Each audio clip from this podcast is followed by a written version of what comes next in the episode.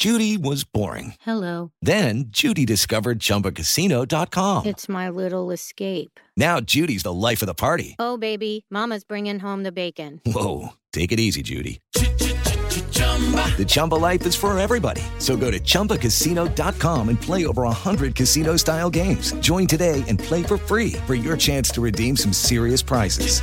chumba ChumbaCasino.com. No purchase necessary. Void where prohibited by law. 18 plus terms and conditions apply. See website for details. Viernes 25 de junio, yo soy Alejandro Villalbazo y esta es la información que sirve. Diego Helguera las amenazó de muerte, les dijo a las Fernandas antes de atropellarlas que las quería matar. Manuel Hernández.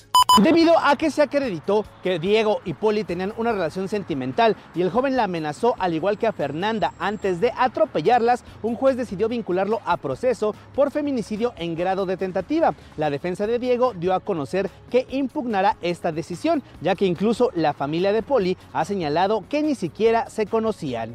COVID-19 los números, Iñaki Manero. Esta es la numeralia. Se reportaron 221 personas fallecidas más en 24 horas, cifras oficiales del gobierno federal.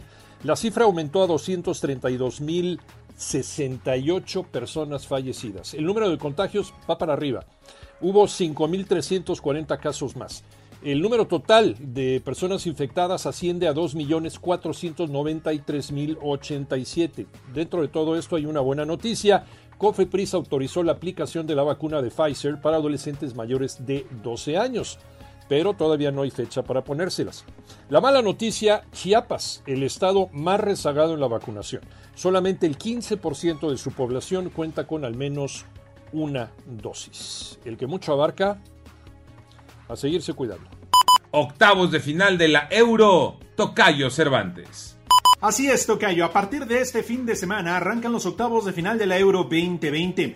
Para este sábado, Gales contra Dinamarca e Italia ante Austria. El próximo domingo jugarán Holanda ante República Checa y Bélgica enfrentando a Portugal. En noticias referentes al Euro, Finlandia ha detectado más de 80 casos positivos por COVID-19 tras el regreso de aficionados de San Petersburgo, mientras que los boletos para el partido de octavos de final del próximo lunes en Wembley entre Inglaterra y Alemania en la reventa alcanzan las 10 mil libras esterlinas, alrededor de 300 mil pesos.